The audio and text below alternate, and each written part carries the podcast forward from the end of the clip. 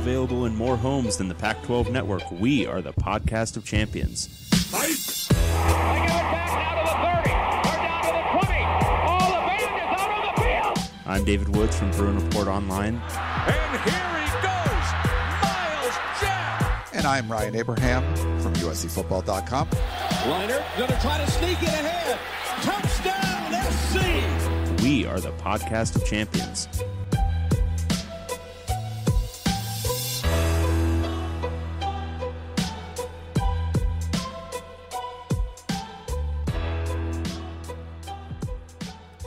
Welcome, everyone, back to the podcast of champions. I am not David Woods from Bruin Report Online, the UCLA site on the 24 7 Sports Network, but I am Ryan Abraham from USCFootball.com, the USC site on the 24 7 Sports Network. And together, normally together, we make the podcast of champions, talking all things Pac 12 football. I am solo today. I've been traveling. We didn't get to do a show last week. David had some stuff come up, and I'm going out of town yet again. So, since there was some newsy stuff going on, and you know, we know David doesn't like to talk about actual news, I'll talk about the news. I'll do my best to answer your questions and do a solo POC show for you guys today. It's uh, recording this on uh, Wednesday evening. Hope you guys had a nice weekend going into this, all this recruiting stuff going on in the Pac 12. And uh, that's all kind of fun. So, whatever team you follow, hopefully you're checking in on what's going on with all these visits and everything going on because we've had the dead period end for the first time in 15 months. So, whatever school you're covering, go to the Pac 12, the uh, 20, Pac 12 24 7 site and check out what's going on there. I'm sure your staff has it on lockdown what's going on on each individual campus as far as all the recruiting stuff going on. It's really exciting just to have this kind of recruiting coverage we just haven't had uh, this way for quite a while. If you want to get a hold of us, you can email us, pac12podcast at gmail.com. We got a bunch of emails to get to today. We got a big text message and a voicemail. And if you want to leave us a text message or call us and leave us a voicemail, the number is 424 532 0678. You could also tweet us, mostly tweet me, at Pac12 Podcast uh, on the Twitters, the website. It's Pac12 Podcast where you find all of the old episodes. Go to reddit.com slash r slash podcast of champions and chat with other POC listeners about the Pac 12. And if you have Apple Podcasting app, the Apple Podcasting app on any of your devices, please follow uh, the POC, follow the podcast of champions. Uh, rate us uh, with five stars. We love it. If you say anything, and it includes a five star rating, we will read it uh, on the air because, you know, that's what we do. Don't have any new reviews that I am seeing right now. So I guess you guys were waiting for David come, to come back because he likes uh, reading those. But we will get to all of those when we get to them. We got a lot of news here on the POC to get to, and I'm going to play this breaking news thing because our friend, our pal, the uh, departing as of three weeks from now, Larry Scott did an exit interview with a friend of mine, Ralph Russo, uh, from the AP, and uh, it is as awful as you would have expected. Is did any of his uh, Larry Scott isms change in this interview? Was there any sort of uh, recollect, you know, recollection of, you know what, I could have done things this way. Uh, going back on, you know, you know what, in ret- retrospect, we should have done this. No, none of that. Sticking with the, his company line, sticking with everything that he had said before, didn't change an an absolute thing. He is he is this personified. The truth is, we all know Champagne Larry likes to roll large, right? Still rolling large. Uh, still not taking any. Um, he he takes credit where he feels the, that the, the conference did well, even in places when the conference didn't do well. But as far as like taking responsibility for the shortcomings, yeah, uh, if you expected that from this interview, um, I would go check it out. Uh, but yeah, you're not going to get it. Uh, another friend of mine, Andy Staples, had a really interesting tweet. He says, getting around to reading uh, Ralph Russo's exit interview with Larry Scott, Larry flawlessly transitions from, quote, it's Clay Helton's fault to, quote, I didn't lose. I just ran out of time in the same answer. And the answer he's talking about is Larry Scott said, the biggest regret is that we didn't have teams performing better in football during our 11 years. Certainly, we've got some brands that traditionally would be making the college football playoff and competing for a national championship. It didn't happen for a variety of reasons. Thankfully, it has happened in our other sports where we won more championships than any other conference every year, including what was the best overall conference in basketball, men's and women's this year. Um, yeah, men's did not win a championship your entire tenure, Larry. But competitively, teams not reaching their traditional potential was a real regret. Secondly, hindsight is 2020, but I didn't anticipate the amount of change amongst our leadership, presidents, chancellors, and athletic directors that were really aligned about a long-term vision. Uh, and as we had change in leadership on our campuses, the focus became much more on short short-term pressures. Yeah. Uh, okay, Larry. So yeah, so he's blaming, you know, Clay Helton, he's blaming, you know, Oregon, everyone that wasn't making the playoffs. He went on and, and had a longer answer about, you know, the conference doesn't win you football games and stuff like that. So uh, I think uh, Andy put that well. But the hindsight thing, it's like basically he had snow jobbed all of the, the presidents um, to his vision. And once new presidents came in and realized his vision was crap and it wasn't working. And he was they were he was a basically a snake oil salesman. And they were like hey dude this ain't working for us. He had to change his tune. And i don't get why why did it matter that athletic directors changed? Like i don't get that because he never talked to the athletic directors in the beginning. That wasn't what he did. Um, he only talked to them later when he had to and was forced to. So a lot of this stuff. Um, uh, Wilner had a good column on this, uh, and you know, there's a, I, I would recommend you know reading Wilner stuff anyway, but uh, he he he kind of summarized it with he put in other words. Larry Scott's media strategy was bold and brilliant, but the presidents and athletic directors don't have the patience to wait 12 years for the validation that I'm certainly that I'm certain will come. And uh, don't blame me if they're frustrated that the Big Ten and SEC collect 10 or 20 million more in revenue every year. Um, it's not my fault that the presidents and athletic directors believed my projections that the Pac-12 networks would sign up with DirecTV and generate 5 million annually for each campus instead of the 2 million they were averaging. Um, and he said if they would have just listened to me, they wouldn't fret over the impact the massive revenue disparity has on their ability to hire and fire coaches, build support staffs, and uh, expand recruiting budgets and and going on and on. But um, so basically, that's what Scott was saying, and what what Jon is saying is, even if Scott was correct, and he's not, you don't say those things. You admit the media strategy wasn't perfect, and you always want to provide more resources for the schools, and you wish them luck in the future, and you're thankful for the experience. That's great. You depart graciously. Perfect. Unless, of course, you don't care and why should Scott care? He's heading out the door having earned about 45 million in salary during his tenure at the Pac-12. Meanwhile, the Pac-12 schools, his baby, have paid each school just 20 million over that time. So, wow. He was making more money than the schools were. So, that's sort of like is a good way to encapsulate the uh, Larry Scott tenure as a Pac 12 commissioner. But I, I, recommend you read the Ralph Russo story. He talked to Larry Scott for about 25 minutes. Um, there's some good tweets out there, like I mentioned, the Andy Staples tweet, and of course, uh, our buddy Jon uh, does a good job with the uh, exit interview column, and uh, go over that. Uh, we also, Jon Wilner also talked about um, George uh, Kliavkoff, the new Pac-12 commissioner. He has a Twitter handle it's uh, Kliavkoff, so it's uh, K L I A V K O F F. You know, at that. Um, he has a little under fifteen thousand followers and is a regular tweeter. Um, and if you remember, Larry Scott didn't have a public Twitter account. I'm sure he had some burners or something out there, people looking for it. But uh, Jon talked about some of the good things about um, you know George tweeting. But I, what stuck me was he's a huge Virginia fan. So he follows like the Virginia beat writers. Uh, he follows what's going on with the teams and you know tweets about when you know someone wins a championship and things like that. I think this is a great sign. He's a college sports fan. Like Larry Scott looked at it as like it was in a, a lab somewhere. Like, oh, this college sports thing I will manipulate and play with. And um, you know, George Kliavkoff is a huge fan. He's he knows it. If you you're a big Washington fan and you're on um, Dawgman all the time talking with other fans, you know what the message board culture is like. You follow all that stuff. Um, then you run into someone who's a huge Utes fan and is on Ute Zone all the time.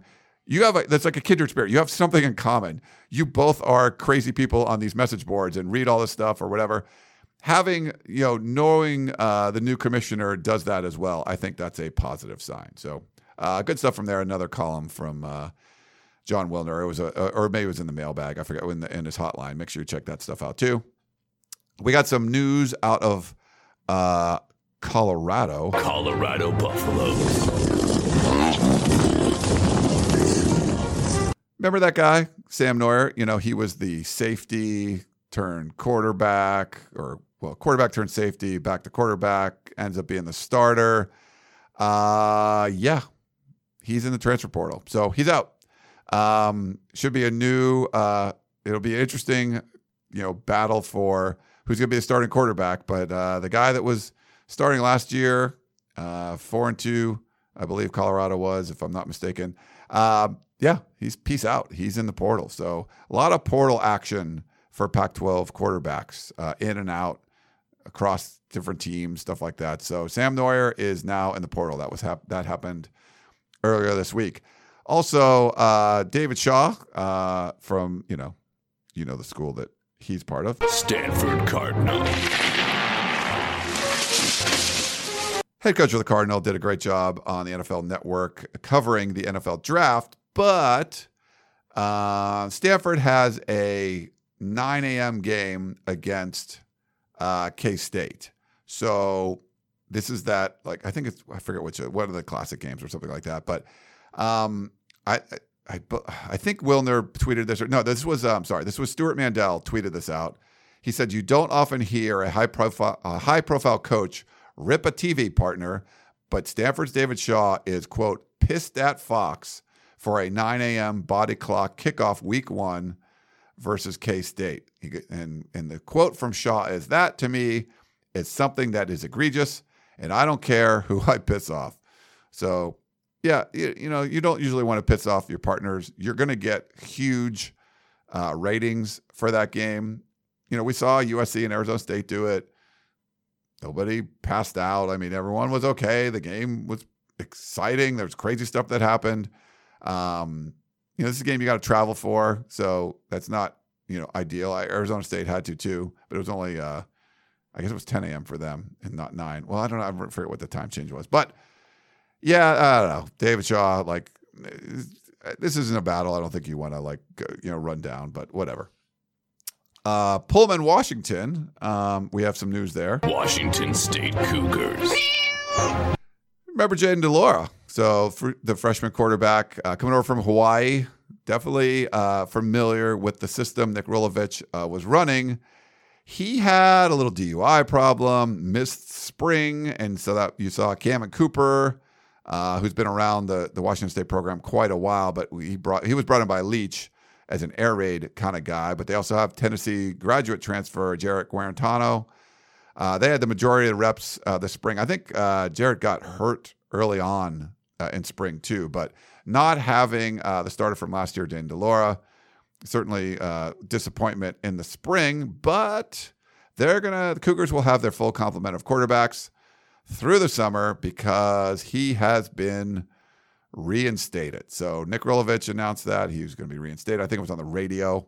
So uh, Jayden de Laura is back. So one of the questions, you know, there's a lot of quarterback question marks throughout the Pac 12. That should be one of them that is uh, taken care of as of now.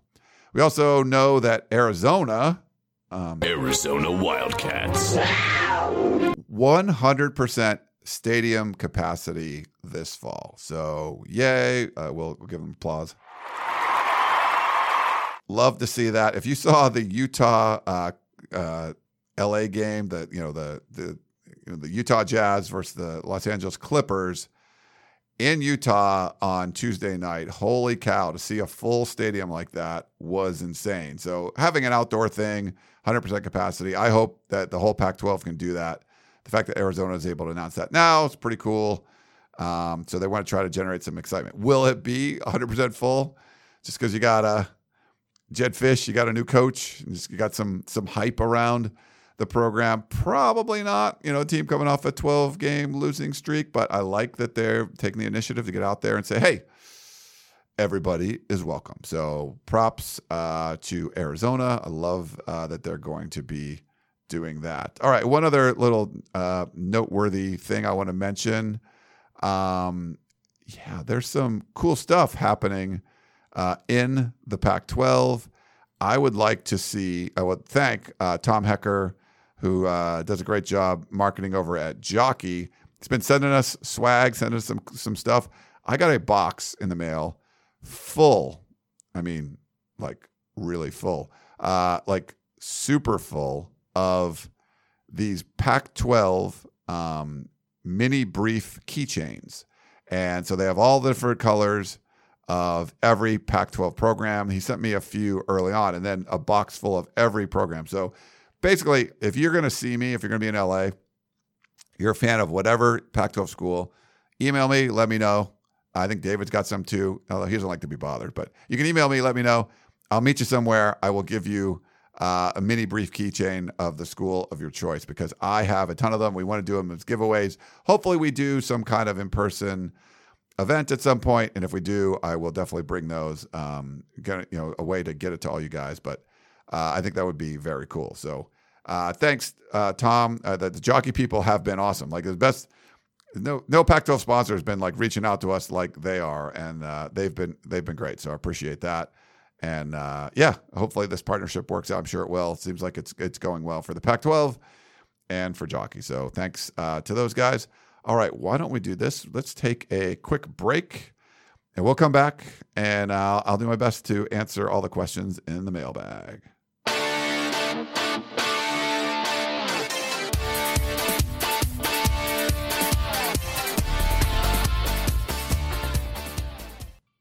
This episode is brought to you by Progressive Insurance. Whether you love true crime or comedy, celebrity interviews or news, you call the shots on what's in your podcast queue. And guess what? Now you can call them on your auto insurance too with the Name Your Price tool from Progressive. It works just the way it sounds. You tell Progressive how much you want to pay for car insurance, and they'll show you coverage options that fit your budget. Get your quote today at progressive.com to join the over 28 million drivers who trust Progressive. Progressive Casualty Insurance Company and Affiliates. Price and coverage match limited by state law. Okay, picture this. It's Friday afternoon when a thought hits you. I can spend another weekend doing the same old whatever, or I can hop into my all new Hyundai Santa Fe and hit the road. With available HTRAC, all wheel drive, and three row seating, my whole family can head deep into the wild. Conquer the weekend in the all new Hyundai Santa Fe. Visit HyundaiUSA.com or call 562 for more details. Hyundai, there's joy in every journey. All right, we're back here on the podcast of champions. Let's start off with a voicemail. Our buddy Perk. Hey, what's up, guys? It's Perk. I uh, hope you guys had a awesome Memorial Day weekend. Um, you know, it's a lot of discussion the past few weeks about the uh, the college football playoff, and I think Dave's pretty correct on you know that the Pac-12 standing within the playoff has nothing to do with the playoff format and just the fact that it it hasn't been performing uh, up to its standards, particularly USC or Oregon. Um, and I was wondering if that at all uh, would factor in into um, kind of the judgment of Larry Scott's tenure as commissioner. Um, if, if you guys think people would have viewed him um, differently had his tenure as commissioner probably coincided or aligned more with that the run of the USC teams in the 2000s, and then um, more of the Oregon teams in the late uh, or the early to mid 2010s. Uh, I'm not saying that those teams winning would have changed or changed people's views on the Pac-12 network, but I think uh, I was just wondering if you guys think that um, a lot of the just good teams having down years or, or not performing up to their past standards some of that frustration was taken out on Larry Scott. And um, had that not been the case, if he would have been viewed a bit differently um, as a commissioner. Thanks, guys. Hey, Perk, thanks for that question. I'm curious to see what David thinks about this. Um, but yeah, I, I think that would have an impact on it if there was a Clemson in the Pac 12 during Larry Scott's tenure. Um, but one of the things you look at is college football athletics, uh, the landscape changes over time.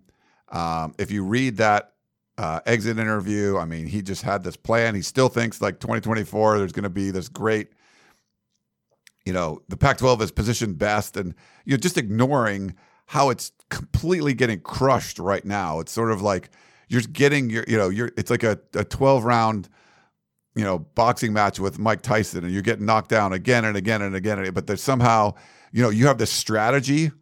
Uh, You know, if you make it to the 12th round, we have the strategy that we could uh, win the fight. Um, but it's it just doesn't work that way. Like uh, you would have to. I mean, the amount of money the Pac-12 would have to make for its for its schools, members, institutions, to make up for all the money they've lost year after year after year.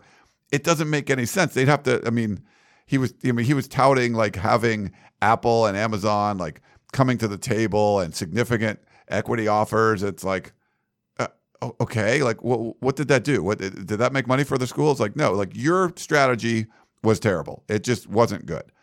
If you had a Clemson, if USC was really good or Oregon was on some amazing run and you were making the playoff every year and like, you know, maybe you know, almost win a championship and stuff, um it would make things a little bit better, but a lot of the strat like the problem is Larry Scott didn't care as much about that stuff. And if it happened, it was just would have happened because it did, um, not because of some strategy that he implemented. He still was touting, you know, the whole point of these networks. We wanted to get those Olympic sports on TV. It's like, if that was the point of your network, like you, the point of the network wasn't to make money because those don't make money. The SEC puts that stuff on, but only around like the major content, the football stuff.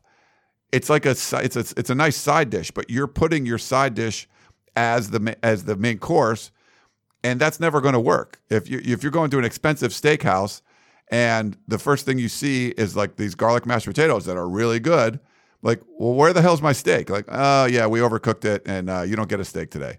But our garlic mashed potatoes are the best in the city. Oh, that's great. But I didn't come to a steakhouse to, to have my garlic mashed potatoes. That's excuse me. That's a great side. It's not the main course. And I feel like, yeah, could a great team in the Pac-12 help? It it would be it'd sort of be like cough medicine, like, and I just coughed. Uh, you know, it would fix some of the symptoms, but it wouldn't necessarily fix uh, the ailment that you that you have if you have the flu or something. That would be my take on it. But thank you, Perk, uh, for that question. This one's coming from Jeremy in uh, Mapleton, Utah. He's talking about ASU and prestige. Fellas, in a recent episode, Ryan mentioned that is that it actually would have been good for a school like Arizona State to be caught up in the admission scandal being tied together with schools like Stanford, UCLA, and others. How quickly you forget they actually were mentioned. Oh, this isn't going to go well. Uh, court documents from the case included this email from Lori Loughlin, Aunt Becky. He would like me to read it in Aunt Becky's character. Unfortunately, I don't have those skills. I don't even, I couldn't even tell you what she sounds like. Um, but the quote is We just met with our daughter, our older daughter's college counselor this morning. I'd like to maybe sit with you after your session with the girls, as I have some concerns and want to fully understand the game plan and make sure we have a roadmap for, for success as it relates to our daughter and getting her into a school other than ASU. I know I'm personally looking forward to seeing an overhyped ASU team fail to meet expectations again this year. Jeremy in Utah. Thanks, Jeremy. Yeah, I do remember something like that where there was someone took a shot at ASU where they were like, we're going to pay, I think in this case, to get our kid into USC so they don't have to end up at ASU. Um, yeah, I, we were just talking about prestige from that uh, varsity blues kind of scandal stuff. And really, it's just, there's no, it's just made up, right? It's just what you think is great. Um, you know, Harvard has like this enormous endowment, so there's some backing up of of some of the greatness, but it's really just you know the more times you're mentioned in movies or whatever, like yeah, uh, I mean they're going to make Legally Blonde about Harvard law and not necessarily about Northwestern law. You know, with Northwestern's really good, but Harvard's got more prestige. So if you did it about Northwestern law, um, I think they have a law school. I don't even know. Uh, you know, really good school, but there's just more prestige at Harvard. Just it's been around longer. There's just whatever. Um, and so yeah, so this this the whole thing was about prestige and stuff. So uh, thanks that one, for that one, Jeremy. Oh God. Michael in Seattle about beating a dead horse. This is long. Uh, Ryan and Ryan and Dan taking shots at Dave. He's not even here. Uh, well, here we are on the Sunday of Memorial Day weekend. Sun is out. I'm on my third beer of the day, and nothing excites me more than to write into my favorite podcast host and beat the dead horse some more on everyone's favorite topic playoff expansion. Seems like over the past few weeks, there have been two schools of thought about the 12 team expansion scenario, both uh, rebutted by Dave. 12 teams being more inclusive of all conferences, including the Pac 12, and uh, the intangible marketing of making the playoffs being spread among multiple conferences and teams. I don't think it's arguable that the quality of the top teams in college football takes a notable, noticeable drop off after the usual six, seven suspects, and that opening up auto conference bids won't change this.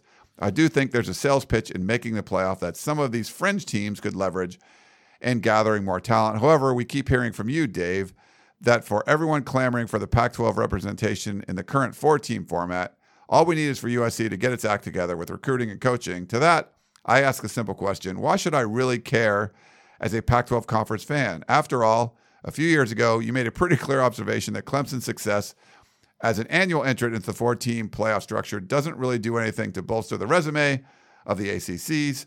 It's still an average to below average football conference, top to bottom, arguably worse than the Pac 12. If USC was to clean up in so called recruiting and hire a coach who had a track record uh, of building, of program building and decent roster management, all that shows that they are doing what they should be doing, regardless of any action by the other 11 teams. I suppose this really speaks to what is true about the top teams in college football, regardless of the size of the playoffs, no matter how much money is available from TV deals or playoff appearances, or how supposed deep your conference is, schools that compete year after year make an annual decision to commit much, much more above and beyond what is received from a conference distribution to hire the best coaches and build programs through armies of staff to recruit and develop. They're uh, spending both smartly and in insane amounts, most of which is specific to each school's checkbook. I don't see the millions of dollars uh, slice of pie that Ole Miss or Mizzou gets through the SEC deal suddenly making them a playoff caliber team just because Alabama wins the the dang thing every year. I think it makes a big difference though, like where you're seeing Michigan State hire away Colorado's head coach for one year, a guy that's five and seven, Mel Tucker, because Michigan State has a buttload more money and they can make mistakes. They can go out and spend a lot of money on a head coach and a staff. And if they're wrong, they can fire him and do the same thing two years later, where the Pac 12 is going to have limitations because they don't have that kind of um, flexibility, I guess you could say, uh, financially. But anyway, he says, he keep, there's more paragraphs, by the way. All said, the one positive element of a 12 team structure is one you briefly touched on a few weeks ago. With the current four team structure, we see a playoff with more parity between the same slew of teams selected. Certainly seems like this format is more in line with an NFL playoff environment, albeit with fewer participants. A 12 team playoff with auto bids decreases parity, but could very well move us back towards the quote, weird football elements of David versus Goliath matchups that the college football uh, that college football is so lovingly known for. Sure, you get your blowouts, but you've also have potential with heavy emphasis on potential for great TV. You have potential uh, for great TV. I suppose this is an eye of the beholder, but having a bunch of historical conference uh, tied, auto slotted matchups in the bowl structure isn't too far off from having a bunch of first round playoff matchups between conference champs or at large bids, albeit without all the pomp and circumstance of each bowl's history. I'd also note that in a 12 team format, I don't think it's too far fetched to assume the Pac 12 has a pretty good chance of sending two teams every year. If you assume two auto bids for two group of five teams, roughly six bids going to the SEC and Big, Big uh, 10 schools, that leaves you four bids for three conferences, three of which go to the champ in their respective divisions. Are we really thinking that the second best team in the Pac 12 doesn't compare to the second best team in the ACC or the Big 12, especially if that team is USC? keep on keeping on. Enjoy some well-deserved R&R for all the sleepless nights of prep work you guys put into the show. It's got to be nice to have some time off. Michael in Seattle. Hey, Michael. That was quite the uh, quite the email. So you you know David's not a, a fan, and actually the the the talk right now has been a lot more about a 12 team one. And to me, does it mean that the Pac 12 is going to win a championship uh, anytime soon because you're opening it up and they have a chance? No, I don't think I don't think so. The teams have to be better. But it's sort of to me, I would say an analogy is like if there's uh, a popular high school party and you're gonna you get an invite and you're like you know maybe you're a decent athlete you're like uh, you're all right you're not like at the popular table at lunch but you get invited to this popular party. It gives you an opportunity to kind of uh, spread your wings a little bit and and hang with the big boys and the big you know the, the, the popular people. Are you going to go home leaving that party having a date with the prom queen? Probably not but your social standing is going to be a little bit better off because you were at that party. Now, is there potential for you to get embarrassed and uh, thrown in the pool with your underwear tied, you know, pulled up over your head? Yeah, I guess that's a that's a risk. But I think you just want that seat at. For me, you always just wanted an opportunity with that seat at the table. So this will be a chance for the Pac-12 to go to that popular party and maybe make some noise. You know, maybe they can chug a beer faster than everyone else. They get an upset in the first round, and uh, who knows? They're dating a cheerleader by the end of the day. All right, that analogy coming to you from my brain, just being fried from talking for the last couple hours. We have a text message. Uh, Ryan, is there any indication that Clay Travis is the the Qin Shi Huang type leader this unit needs to galvanize and plow horse this team to prominence, and not just an unwitting, ham-fisted executioner filleting the last few flaps of flesh off the Trojan horse before it falls over dead. No idea uh, what you were talking about. Uh, I heard something about Clay Travis and Rush Limbaugh. I don't know what that is. Uh, I never got into it. Don't really care. So David would probably have some strong opinions on that. So maybe we can circle back for him. All right, we got Hythloday. Um, it's uh, gravis in, in Cubans, scopulus, eastus. I don't know, but I think the translation it's Latin, summer, heavy summer upon summer. Um, so we'll see where he's going with this one. This past week, I've been trying to figure out why Colorado made the defensive coordinator moves that they have, and I'm not satisfied with any solution. Here's the timeline. All right. Hythloday loves to dive into this kind of stuff. October 2017, dateline, October 2017. Uh, Tyson Summers is fired midway through his second season as head coach of Georgia Southern, going 5 and 13. He becomes an analyst at Georgia under Mel Tucker, for who is the defensive coordinator for the 2018 season. December 2018, Tucker is hired Colorado News head coach and brings Summers with him as the new defensive coordinator, as well as a couple other analysts from Georgia. Uh, three positional coaches from the previous staff at Colorado are retained.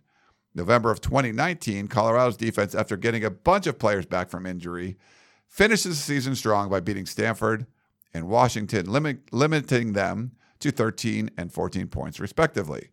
February 2020, Tucker's hired by Michigan State, bringing three assistants with him from Colorado. Karl Dorrell is hired in Boulder. He retains four assistants from the previous staff, including the incumbent Summers, but hires a new defensive line coach, Chris Wilson. All right. November 2020, Colorado goes 4 and 2 with several strong defensive performances, including limiting, limiting San Diego State to 10 points and Arizona 13. January 2021, Dorrell fires Summers and promotes Wilson to DC. Wilson continues as defensive line coach, as does every other assistant, and the only other staff change is hiring a new inside linebacker coach, since that was Summers' unit. April 2021, in the spring game, Colorado has switched from the hybrid 3 4, 3 3 5 defense Summers was running to a heavy 4 3, the heavy 4 3 Wilson deployed when he was the co defensive coordinator at Mississippi State from 2010 to 2012. The Buffs don't have the roster to make this a smooth transition. Too few bodies in the defensive line and the wrong types at that. The best expl- explanation I can come up with is that the Colorado administration isn't giving its new coaches a free hand in hiring, and that's why so many assistants get retained in each transition, and why Tucker wasn't interested in bringing many with him to East Lansing when he did come into real money. Nonetheless, Summers has done a better job than I was expecting at defensive coordinator, given the circumstances, and his late firing this year is baffling. So it must be that Dorrell chose to spend the political capital he earned as Pac 12 Coach of the Year by getting rid of the DC he was forced to keep and getting his own man. But then why Wilson, a longtime defensive line coach who wants to switch systems to one Colorado doesn't have the right personnel for, why wouldn't he make an outside hire of a 3 4 expert? Uh, and then he says, David, do you have any insight into Dorrell's thinking from his time at UCLA? Ryan, what do you know about Wilson from his time as USC's defensive line coach, 2014 and 2015? All right. A lot going on here, Hythloday. So I don't know if you want some like blanket explanation as to why all of that happened. I don't think you're going to get one. Um, I feel like if you look at the hires, Mel Tucker comes in, never been a head coach. He's a DC. He brings in someone that was a former, you know, uh, a former head coach that's an analyst. Uh, not that hard to bring him in as a hire because he's only an analyst right now. I think, I mean, that would probably explain quite a bit. Uh, Karl Dorrell has been out of the college game for quite a long time. Some continuity would probably make some sense there. I think there's probably a lot of small reasons why a lot of these things happened. And if Karl Dorrell wanted to switch defenses, unfortunately, when he came in, it would have been a lot harder to do because it was the pandemic year and everything was shut down and he couldn't even meet with the, his staff and his people and all of that. So to, I don't know the details behind the late firing. It was really kind of strange, but uh, my guess was there was something he would have wanted to have done when he took over, and wasn't that he wasn't able to because he didn't have the support from the school.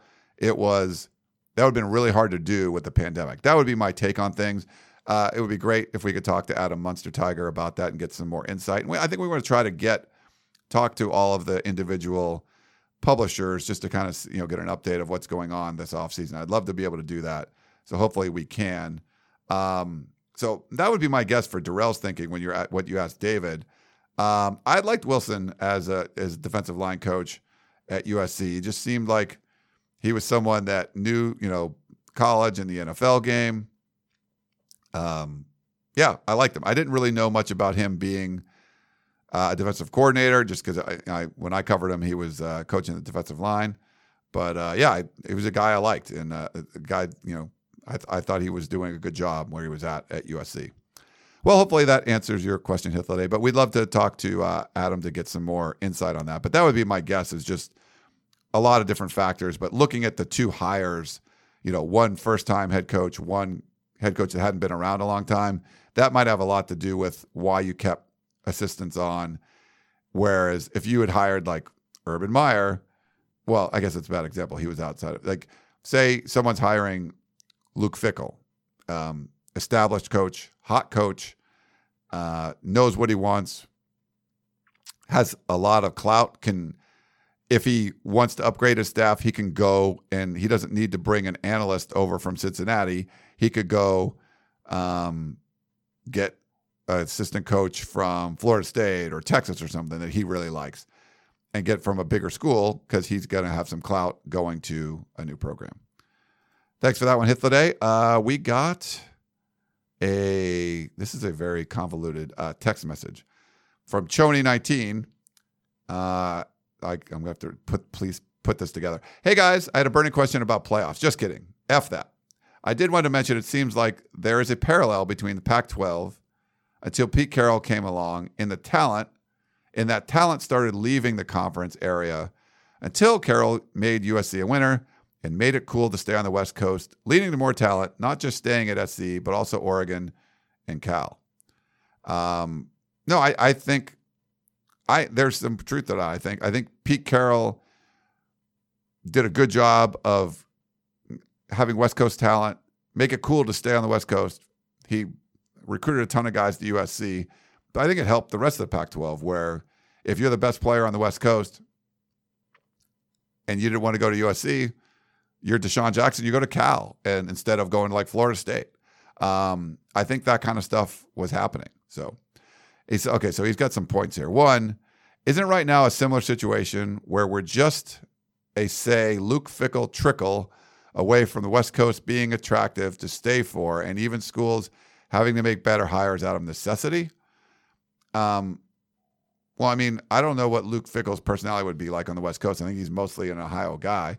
But if you brought someone to SC or, or whatever it is, uh, you know, we're seeing Mario Cristobal recruit well at Oregon, but probably has to be somewhere in Southern California, USC or UCLA, that was just cleaning up in Southern California and making it cool to stay on the West Coast. I think that would probably help the rest of the Pac 12 too. Two, if you each were hosting this podcast solo and wanted, I am doing that by the way, wanted to take a break from uh, talking Pac 12 one week, what topics would interest you the most to talk about and field questions for uh, an hour? So if so, I would have to host a podcast and field questions about some other topic. I would have to feel comfortable enough about that topic to field questions. Um, hmm, that's a good one. I, you know, I'm just, I mean, both of us would be more experts in like these fields that we're in now. Um, I don't feel like I love talking about like World War II history and stuff, but I don't think I'm a, enough of a buff that I could like answer questions for an hour on a podcast about it. Um, I had to do something, I think I could do a pretty good job. Something from my old career, from the engineering world, or uh, technical speaking, where if you are like a technical person that would have to do public speaking, uh, working with customers, I was pretty good at that kind of stuff. Yeah, maybe something like that. Um, and three, what are your current three favorite podcasts? I really mostly just listen to sports stuff. Um, and I'm not even listening to that much. I'm I'm mostly just like the college football podcast. Like I'll listen to like the Audible. My buddy Bruce is on there. Uh, my buddy Pete Thamel is doing uh, the Yahoo Sports podcast with uh, Wetzel, and um, you know I, am friends with Stewart Mandel too. They're both part of the Audible. But Wetzel and uh, Pat Forde, I knew Pat Forde a little bit from when I was at at Rivals. Uh, I like that one. You know they do that fairly often, and the Solid Verbal. I'm friends with those guys. So I kind of like my friends that do college football. That's the ones I listen to. And four, with COVID calming down, how about instead of a POC Zoom call, you organize a meetup at a local brewery? Thanks, guys. Keep up the good work. Shoney. Oh, yeah, 100%. We want to do that. That would be amazing. And I could give you guys those mini briefs, those keychains. So, yeah, 100% would like to do that. All right, this is from Thomas, curious about George. Um, hey, guys, the weather is warming up and the days are growing longer. So that could only mean one thing it's time for summer vacation. Uh, this year, my plans are already set, but 2022 is a different story. I fully expect by then that our beloved conference already will have completed its tender embrace with Las Vegas and thus schedule next year's Pac 12 football media days at Siegfried and Roy's Secret Garden at the Mirage Hotel and Casino. I mean, is there anywhere else you'd want to see Yogi Roth, Yogi Roth struggle to remain relaxed and upbeat than in blistering hot weather surrounded by fearsome white tigers. Could even Nick Saban withstand that type of scrutiny? I think not. In all seriousness, though, uh, I'm one of those listeners who are act- or cautiously optimistic about the Pac 12's new commissioner and innovative thinking he seems to bring to the table. But that, ma- that mantra of innovation and promise of new revenue streams is exactly what got Larry Scott hired for the job over a decade ago. It's time to accept the uncomfortable possibility that the Pac 12 presidents may have really just replaced Champagne Larry with resort fee George. Whoa, good one. We need a, we're going to need a drop for resort fee George, but we're going to let him start first. Uh, this isn't a knock on our incoming commissioner, but rather an acknowledgement that the idea of anchoring the Pac 12 to Las Vegas is showing its age too. Instead of being, quote, Disneyland for adults with elaborate themes, cheap rooms, great food, and exciting performances, underwritten by Smoky Casino floors circa 2009, Sin City is now a hellscape of millennials and Gen Z types uh, un- unconscionably overpaying for poolside bottle service and valet parking as if the experience being somewhat on their of uh, belonging somewhere on their bucket list. Lest we forget, while Las Vegas isn't the only place hotels levy a bunch of hidden charges, it's the only destination I've found where you can pay a $40 resort fee that equals almost 50% of the room rate itself. That sort of nickel and dime approach is exactly what Pac 12 fans do not want to encourage the CEO group to adopt because, well, who wants to pay more for the exact same thing? Yeah, uh, if you go and you get, you know, you join any of these resort, uh, you know, rewards clubs or whatever for the for Las Vegas, and you know, you go during the week. Sometimes it's pretty easy to get comped rooms, and you get a comp room, and there's still like a forty-seven fifty charge for the resort fee, which what pays for your internet and stuff. Uh, it's kind of crazy. You still got to like. It's not like you can like have uh, have at it at the uh, mini bar or anything either.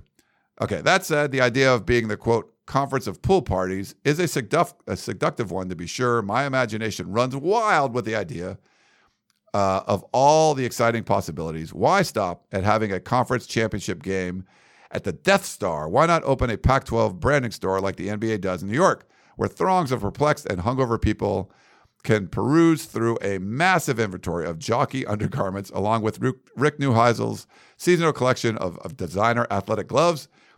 It sounds silly, I know, but the point is, any conference can throw a few events a year in Las Vegas and draw big crowds, but hosting the Pac 12's football preview show from a tailgate at the Mandalay Bay's wave pool, that takes some extra poblanos on your huevos rancheros, guys.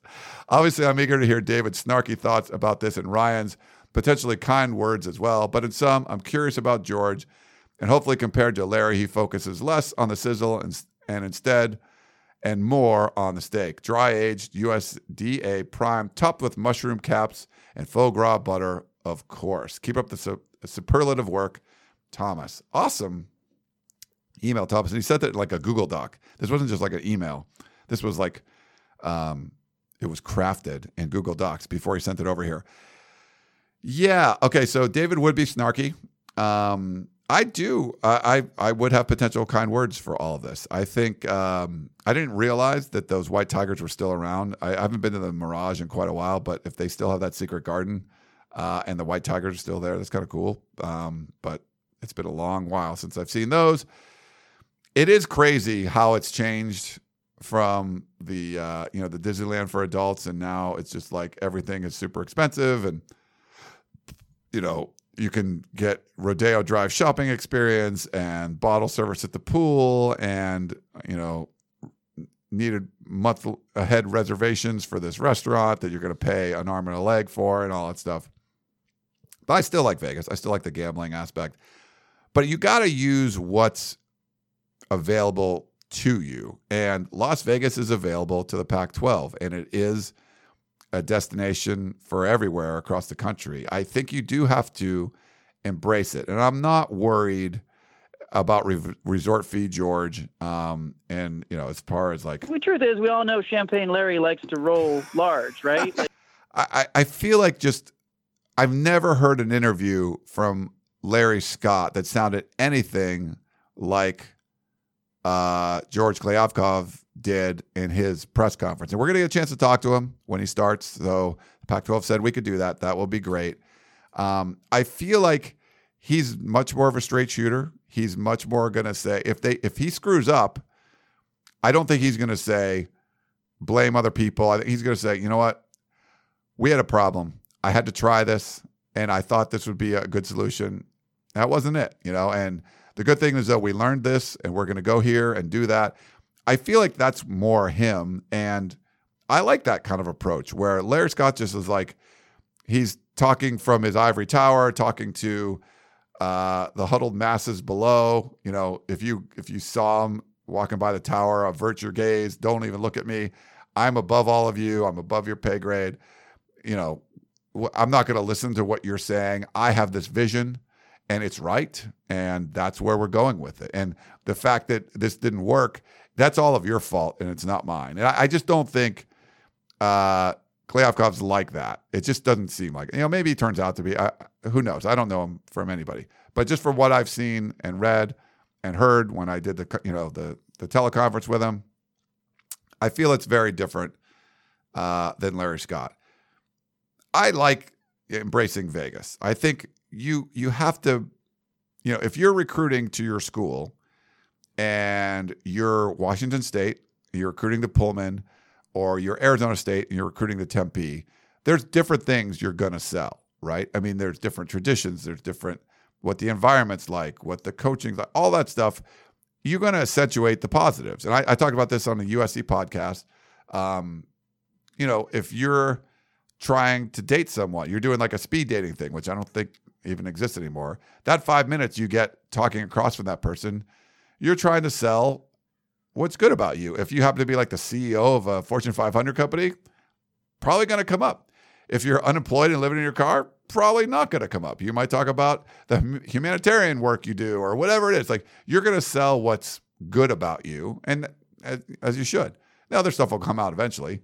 Um, but I think one of the cool things about the Pac-12 footprint, there's bad things about it, like the time zone and the the Pac-12 after dark and all that kind of stuff. But you got some cool cities, you got some cool college towns, and you got Las Vegas. And if you can use that, and it actually makes sense because of the location, it's not just, hey, we're going to use it because we're down the street from you know Comcast, so we're you know we want and we want to be in the same city as Facebook or whatever. Like, no, there's actual logistical reasons that you would want to be in Las Vegas. Not this is the most expensive place to be. It doesn't really make any sense. It's hard to get talent here. Like, are, the people that work at the network can't even afford to to live there? We're gonna fly in uh, the president of our network from Los Angeles because that's where most you know network executives are because that's where the entertainment industry is. But it's really expensive to live in San Francisco, and he likes where he's living in LA. So we'll just let him fly up every week.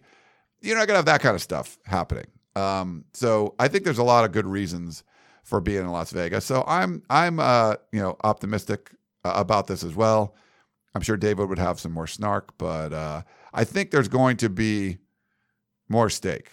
Um, I would rather have like uh, some kind of crab on top uh, as a topping, not mushroom caps.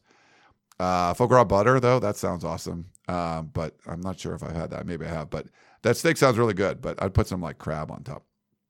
All right. Thanks for that one, Thomas. Uh, well crafted email. And the last one this is uh, DC and LA, UCLA at SoFi. Hey guys, I really love your show. Great unbiased reporting, and you guys really have chemistry, especially today. I think the chemistry is amazing today between me and David. I'd like your opinion and plausibility of the following. Besides the decades old, below average performance on the field, one thing that hinders UCLA prominence is the Rose Bowl. It's too far from Westwood, 30 miles, and to get there means going through the single lane road residential area of Pasadena. That is always weird having to do that. I think you should break the Rose Bowl lease and play at SoFi Stadium.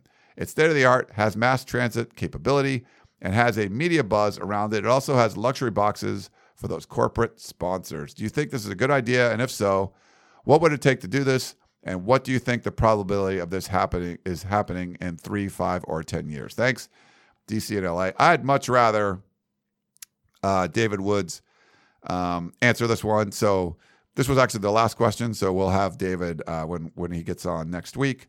We'll have him uh, get his thoughts on this. I don't know all the ins and outs of it. I know USC over the weekend end up using SoFi Stadium for recruiting purposes. So that was you know it's close to campus or whatever. So they would have um, you know within you know six miles or ten miles or whatever it is. They had those huge video boards inside um, they played like highlights and all kinds of stuff and like recruiting videos for the the prospects that they would bring out there. They had uh, eight official visitors in this weekend, and they brought them all to that, and uh, that was cool.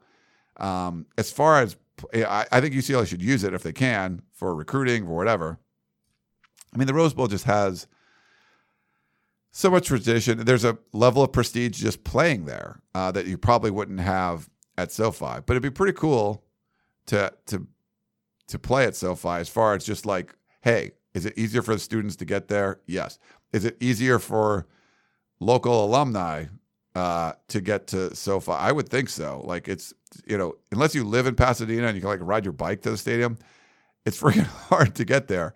Uh, it's just not easy. And, you know, but if you're a UCLA fan, isn't that your only opportunity to play in the Rose Bowl? Sorry. Sorry, David. I think David has, UCLA hasn't played in the Rose Bowl in the Rose Bowl game uh, since like David's been alive. So Uh, I don't know, I'd love to get David's thoughts on this. I don't know what the lease is like. Um, you know, there's a great option as far as if you're just looking for a stadium to play in.